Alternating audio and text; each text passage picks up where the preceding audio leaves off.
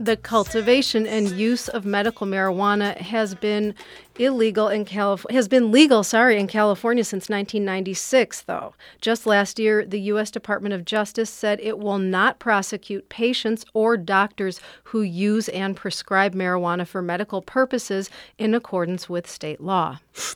Reporter Esperanza Barajas visited a clinic where she met with a nurse who doesn't agree with the existing law.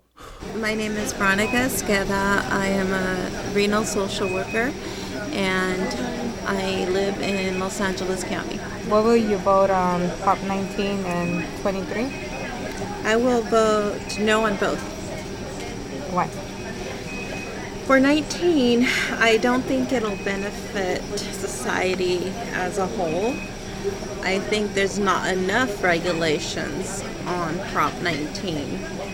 Um, I think it will make the drug issue that we already have worse. Prop 23, I would also vote no, uh, mainly because it's a deceptive ballot uh, proposition that would actually kill California clean energy and air pollution um, control standards that are already already in effect.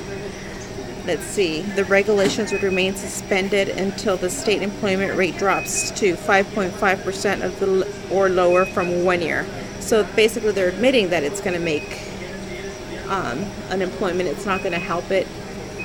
Where do you get um, most of your information about the ballot measure? I don't listen to a whole lot of these commercials because they're deceptive.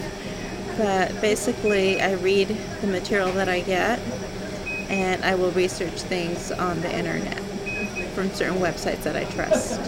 Conservative websites, Christian, that are based on Christian beliefs and perspectives and so forth.